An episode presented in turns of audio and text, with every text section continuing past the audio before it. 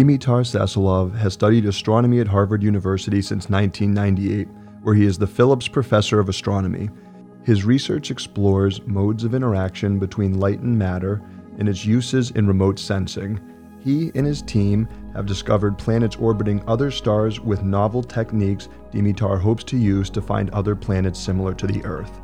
Sasselov watches for them by looking for transits. He has numerous awards and has lectured at DLD, TED, and Davos. Sasselov's book, The Life of Super Earths, Basic Books 2012, describes the renewed search for life beyond the solar system.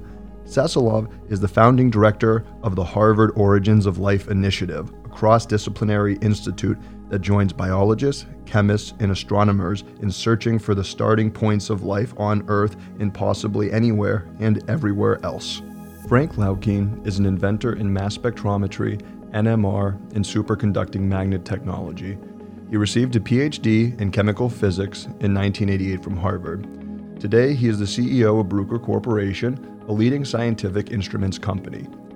Frank previously served on the Dean's Advisory Committee of the School of Science of MIT and on the board of Analytical, Life Science, and Diagnostic Association, or the ALDA, including one year as chairman. In 2017, he has been elected a senator of acatech, the German Natural Science and Engineering Academy. Most recently, he has written a book with the title Natural Evolution 4.0 on feedback driven and actively accelerated biological evolution. I'm Stefan Laukien, your discussion moderator, one of the founders of Mudhouse Media, and I'll be presenting an abstract on vertebrate co opting of viral calciomics at the Society for Molecular Biology and Evolution conference in June. This is Origins in Evolution. Welcome today and thank you for joining us. We're going to start off with the first inaugural question for Dimitar. Dimitar, what is the Harvard Origin of Life Initiative and why are you passionate about the subject? The Harvard Origins of Life Initiative is a team of scientists, graduate students, postdoctoral fellows at Harvard, which is trying to answer one of the big ancient questions of humanity. What is the origin of life? What is life? And where are we all coming from? we do research which involves both chemistry and some biology, a lot of planetary science, a lot of astronomy. It is a truly multidisciplinary team because the question of the origins of life requires it. We like to call it origins of life because we allow for multiple pathways on different planets to bring about what we call life not necessarily the single question of life on Earth. How did that happen? We want to understand it in general. And that is where the question brings the astronomers to ask Are we alone in the galaxy or in the universe? And so you ask me, why am I passionate or what am I passionate? Well, how can you not be passionate about the biggest question there is? That answer is not there yet. You know, science hasn't answered that question. So everybody on our team is really pumped up and very motivated to make a difference. And Dimitar, it's occurred to me uh, and to you, of course, as well. We had that discussion that perhaps even on Earth alone, there might have been multiple origins, plural, origins of life and some people have argued that life might almost be inevitable under the right circumstances. What are your views on that? To me, the origins of life is really deterministic question, meaning if we know uh, what the conditions are, the atmosphere, the lake, the sea, the continents, then you get the chemistry to always produce something which we eventually call life. Is there a single pathway? Probably not. Is it universal? We don't know. Is it like Newton's law of gravitation, universal gravitation? That is what we are trying to answer. And if we can find evidence here on Earth that it started with multiple tries, the more the merrier. That's why we call it origins. I would concur with that. Of course, time will tell. What do you think are some of the toughest problems that you might be able to solve, you and your team and the initiative, in the next, let's say, five years? Well, the first uh, very important problem is to complete the pathway in a lab. We want to be able to have the results being reproduced in a lab. So you start with the gases, the water, and the salts that are in the original lake, and you do this in the in your lab, just like you would do a chemical experiment, and you follow the steps all the way to the moment when the chemical system starts behaving like life. We call it protocells. They actually probably will look like little cells because they will be surrounded by membranes. This is number one. Number two, a big challenge is to link this to the planetary context the Earth, Mars, and of course the exoplanets. We want to do this, and our work in the lab is kind of our homework to get this done. Since I've become affiliated with the Harvard Origins of Life initiative about a year ago, I have found it so fascinating to learn from you and other researchers here at Harvard or Harvard Medical School how Earth has been changed so dramatically by life. However, it started, it has changed Earth dramatically. For instance, you have taught me that before life came along, there essentially was no oxygen, or essentially, or no oxygen here on, on Earth. And with life, we have created the present 21% oxygen level that we all need so badly. Why is it so difficult to study the origins of life on modern Earth? Modern Earth is a very uh, alive and dynamic planet. It changes all the time. It is true that it doesn't change fast enough to us humans that live very short lives to notice it. But on the time scales that geologists study of millions of years, the Earth is constantly boiling and changing. We call this plate tectonics. The continents are moving with respect to each other. New volcanoes and new islands appear and disappear. And in all of that recycling of old continents, we have lost the uh, history of the early Earth. All those rocks, which would have kept an archive, a record for us, are gone. So we have a whole 500 million years of Earth history, which is lost from the geological record. At a recent dinner, you told me we might have to fly to the moon to find rocks as they existed on early Earth.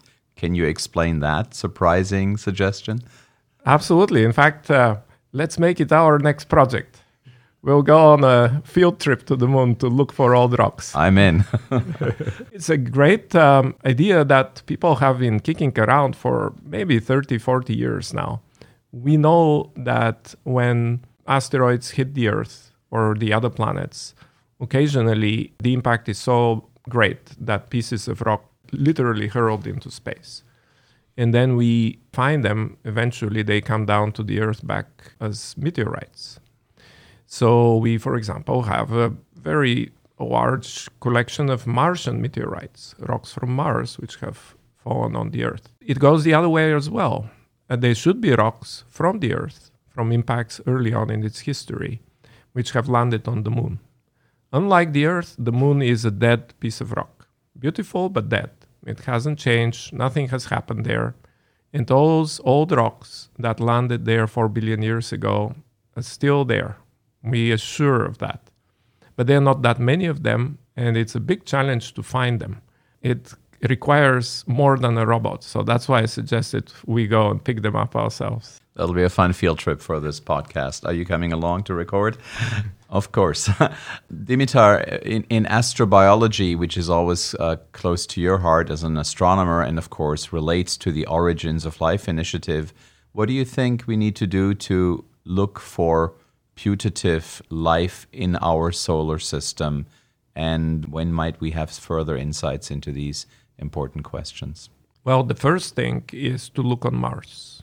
Mars is a planet which is closest to what the Earth looked like in the early times of the solar system.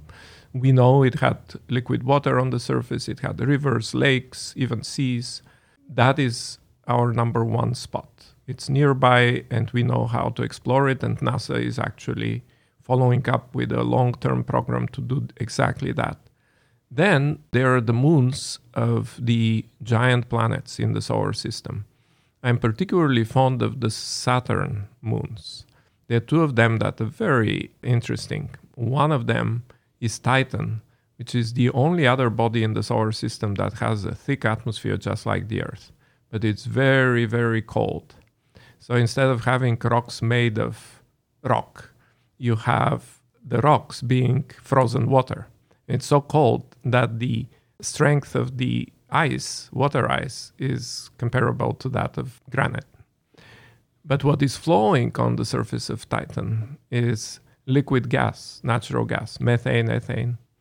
And we know from the pictures from orbit that some of these lakes are very beautiful with bays and uh, fjords, and but they are not water lakes. So who knows what may have developed there, chemically speaking. It will be fascinating to have a look. I guess our field trip to Titan will take a little longer, but will there be unmanned missions that are already in the planning stages Yes, to yes. these big moons that I understand can be as big as Earth? Yes, NASA has missions in the pipeline uh, approved in terms of Titan. We have to wait. It takes a long time to get to Saturn, almost eight, nine years. But once we get the mission there, the pictures will be fantastic. I can promise you that. Well, we won't get to any other stars and other solar systems or exoplanets anytime soon, but with some of the technologies you've developed and other astronomers have developed, we uh, can detect a lot of exoplanets. In fact, there was a Nobel Prize for that recently.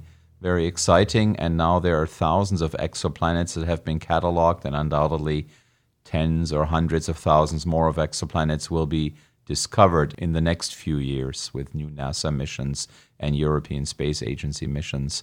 How will we look for life or biosignatures of life in this other branch of astrobiology? Ironically, that's the easy part. We know how to do this. We call it remote sensing. We have uh, spent good 50 years, humanity has spent good 50 years developing the engineering behind remote sensing, mostly to look from orbit down towards the surface of the Earth. But now, if you take that same concept, turn the telescope towards the star, you know or have detected a planet orbiting that star, you can use the same approach to study or explore what is in its atmosphere, in some cases on its surface. For example, we recently had a measurement of the surface properties of a rocky planet around a nearby star.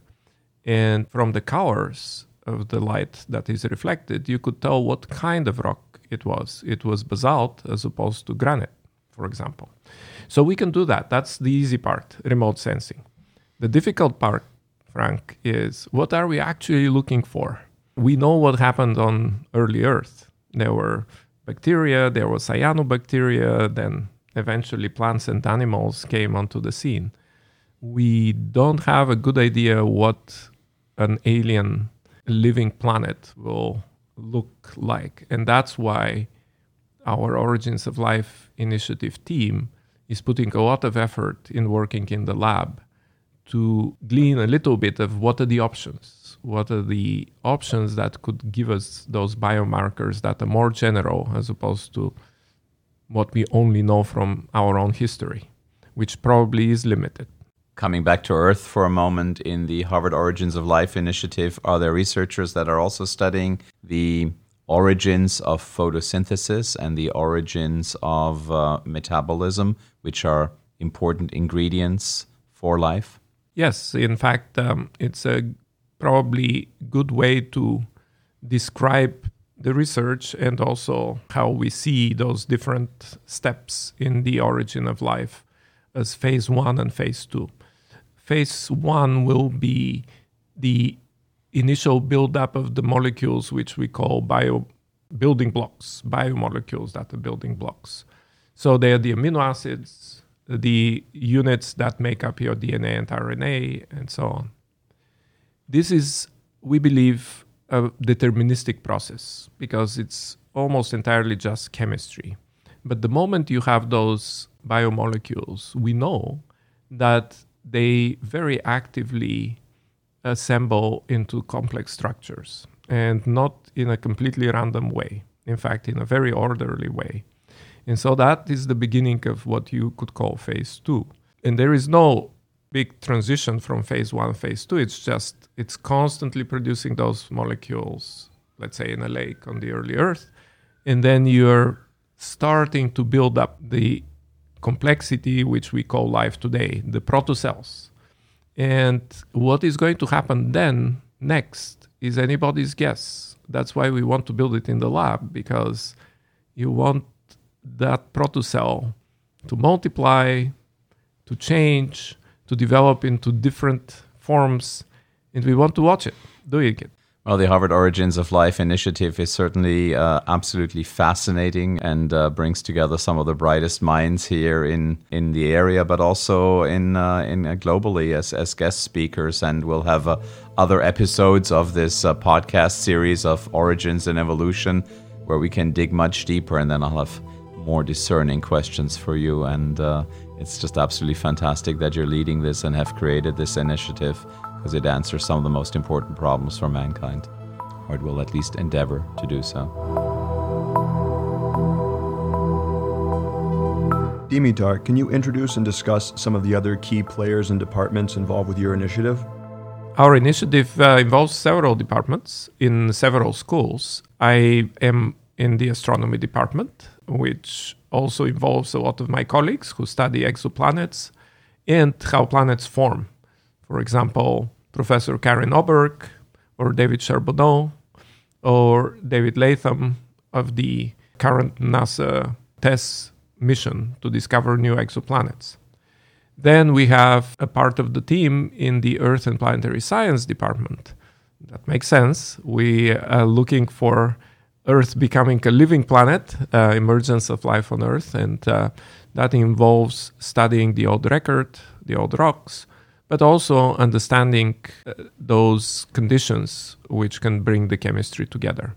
And of course, then speaking of chemistry, we have colleagues in the chemistry department, like George Whitesides, who are in fact building those systems that resemble living systems. George Whitesides and Juan Perez Mercader are the people who develop living like artificial systems so that we can understand how they function.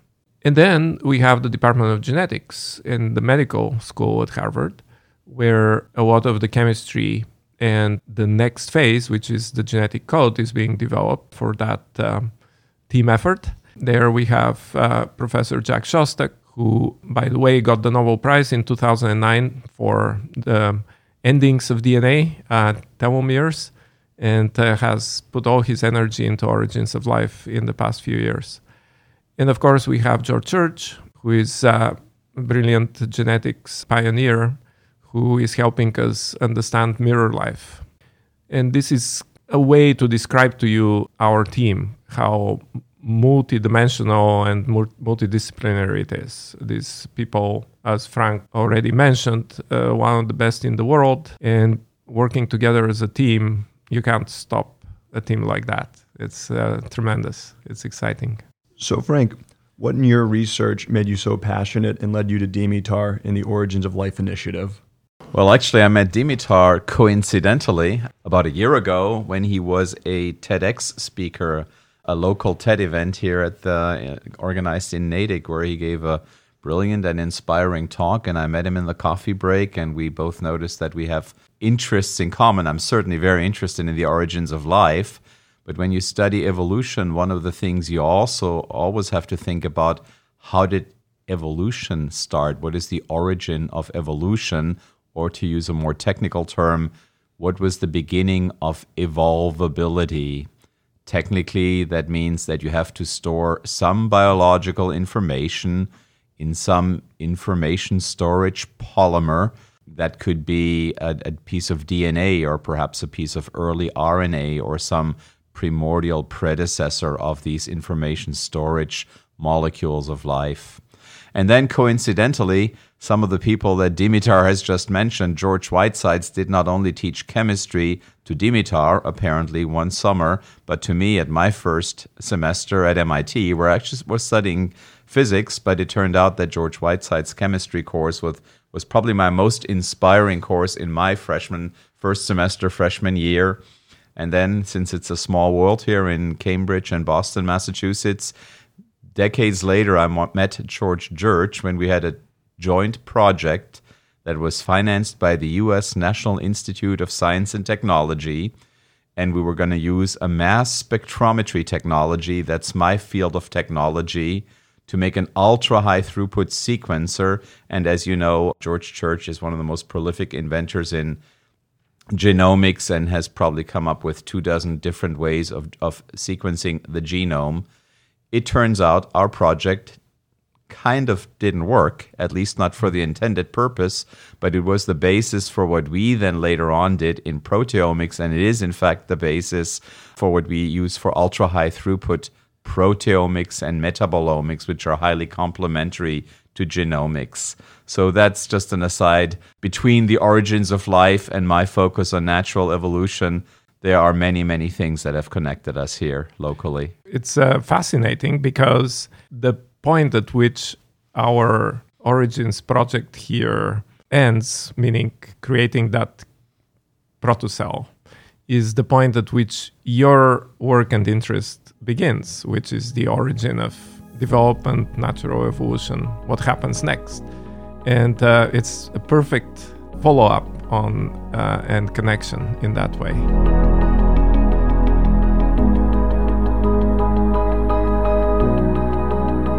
Frank, can you please introduce us to your book, Natural Evolution 4.0, and why you're passionate about it? We probably won't have a ton of time today to hit on it, but we'll definitely get there down the road. Yes, gladly. The Natural Evolution 4.0 is a, is a novel framework for biological evolution. It is primarily focused on creating a broader framework of how organismal evolution really works. And it also takes a look at how cancer evolution or cancer quasi evolution works actually in patients or in cancer. A number of interesting topics, and it just turns out that the way our textbooks and most scientists today understand natural evolution or biological evolution isn't quite correct. The perception is still there under the modern synthesis concept of evolution that there are only infinitesimal random changes in DNA, which then gets selected for by natural selection, Darwin's natural, natural selection. And my concept and framework of natural evolution 4.0 is Darwinian in nature. I still believe, and there's plenty of evidence, that natural selection for differential fitness is still the big driving force of evolution. But how do changes get generated? And the fascinating insight turns out to be that the mechanisms of evolution themselves have evolved. When we started out, three and a half to four billion years ago, when life on Earth at least had its origin or origins, random mutations were probably the only thing we had. That was the only process, however inefficient it was, to generate novelty that could then be selected to select the fittest. But in the meantime, life has evolved. And not only have new traits and new species evolved, but the evolutionary mechanisms or processes themselves have evolved to where today, in disease cases, they can still disease or driver mutations to trigger oncogenes in cancer. Random mutations still do play a role, but not really an adaptive or beneficial role. Today we have feedback driven, active cell biology processes that greatly accelerate evolutionary processes, and they have evolved over a couple of billion years. Evolution was very slow in the first two billion years of life on Earth, as far as we can tell from the fossil evidence and from the DNA record that we now have are accumulating. And then things accelerated with better evolutionary processes, namely active cell biology processes that actively and based on external feedback, on environmental feedback, could modify, rearrange, and even rewrite our DNA. And only that, in my opinion, and the opinions of a number of researchers that are working in this field, has really made the difference in not only developing complex life, multicellular life that has only existed for about five to 600 million years, but also the complex organs, the complex traits. Look at the human hand, look at the eye, look at the brain. These things are very difficult and, in my opinion, actually quite impossible to explain with random infinitesimal mutations only. So, a corrected understanding of how modern biological and organismal evolution works is really un- very fundamental to our worldview, to our understanding of fundamental cell biology, and it probably will make a big difference in many disease areas where we have not had sufficient progress in recent years. And where new insights into how evolution really works, modern evolution, evolved evolution really works, is likely to be quite beneficial at least for a fundamental understanding of how cancer works, and hopefully also to get new diagnostic markers and new therapy targets for better treatments in the future. At least that's the hope. Frank, in your book, you talk about viruses. And I think the topic of the day is uh, Is there something you could connect to what is happening right now and our future ways and ability to deal with pandemics? Yes, Dimitar, we um, obviously are dealing with a major evolutionary event, unfortunately, in this case, of the coronavirus, where some major evolutionary major step occurred somewhere in China. People are still trying to track that down, and we have a new coronavirus, a SARS coronavirus that's causing the present outbreak. We're not dealing with one coronavirus anymore, but different strains and different mutations. So, micro mutations of the coronavirus are going on as we speak, and they're being used by scientists to trace outbreaks did the Brazilian outbreak come from China or did it come via Italy? Where the, the Seattle outbreak that we have in this country can be traced that way. So there's microevolution with random mutations in the coronavirus, but there also somewhere in the last year or so probably was a major mutational step. Scientists call that sometimes a saltatory evolutionary step, or in plain English, it's a big jump one that's not readily explained by traditional modern synthesis type of evolution. So it may be a good example. It's still early days.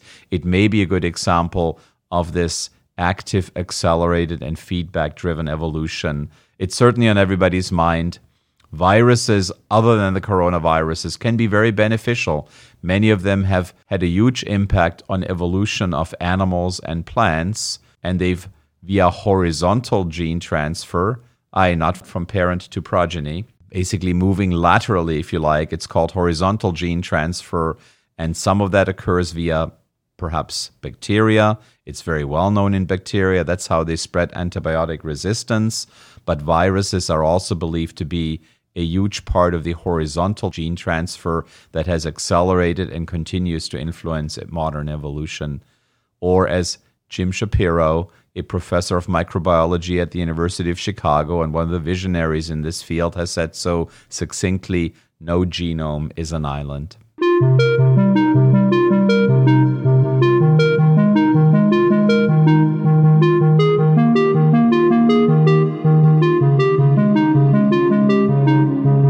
This has been Origins and Evolution, hosted by Dimitar Sasselov and Frank Laukien. I've been your host, Stefan Laukien, and this podcast has been powered by Mudhouse Media, a diversified podcast network.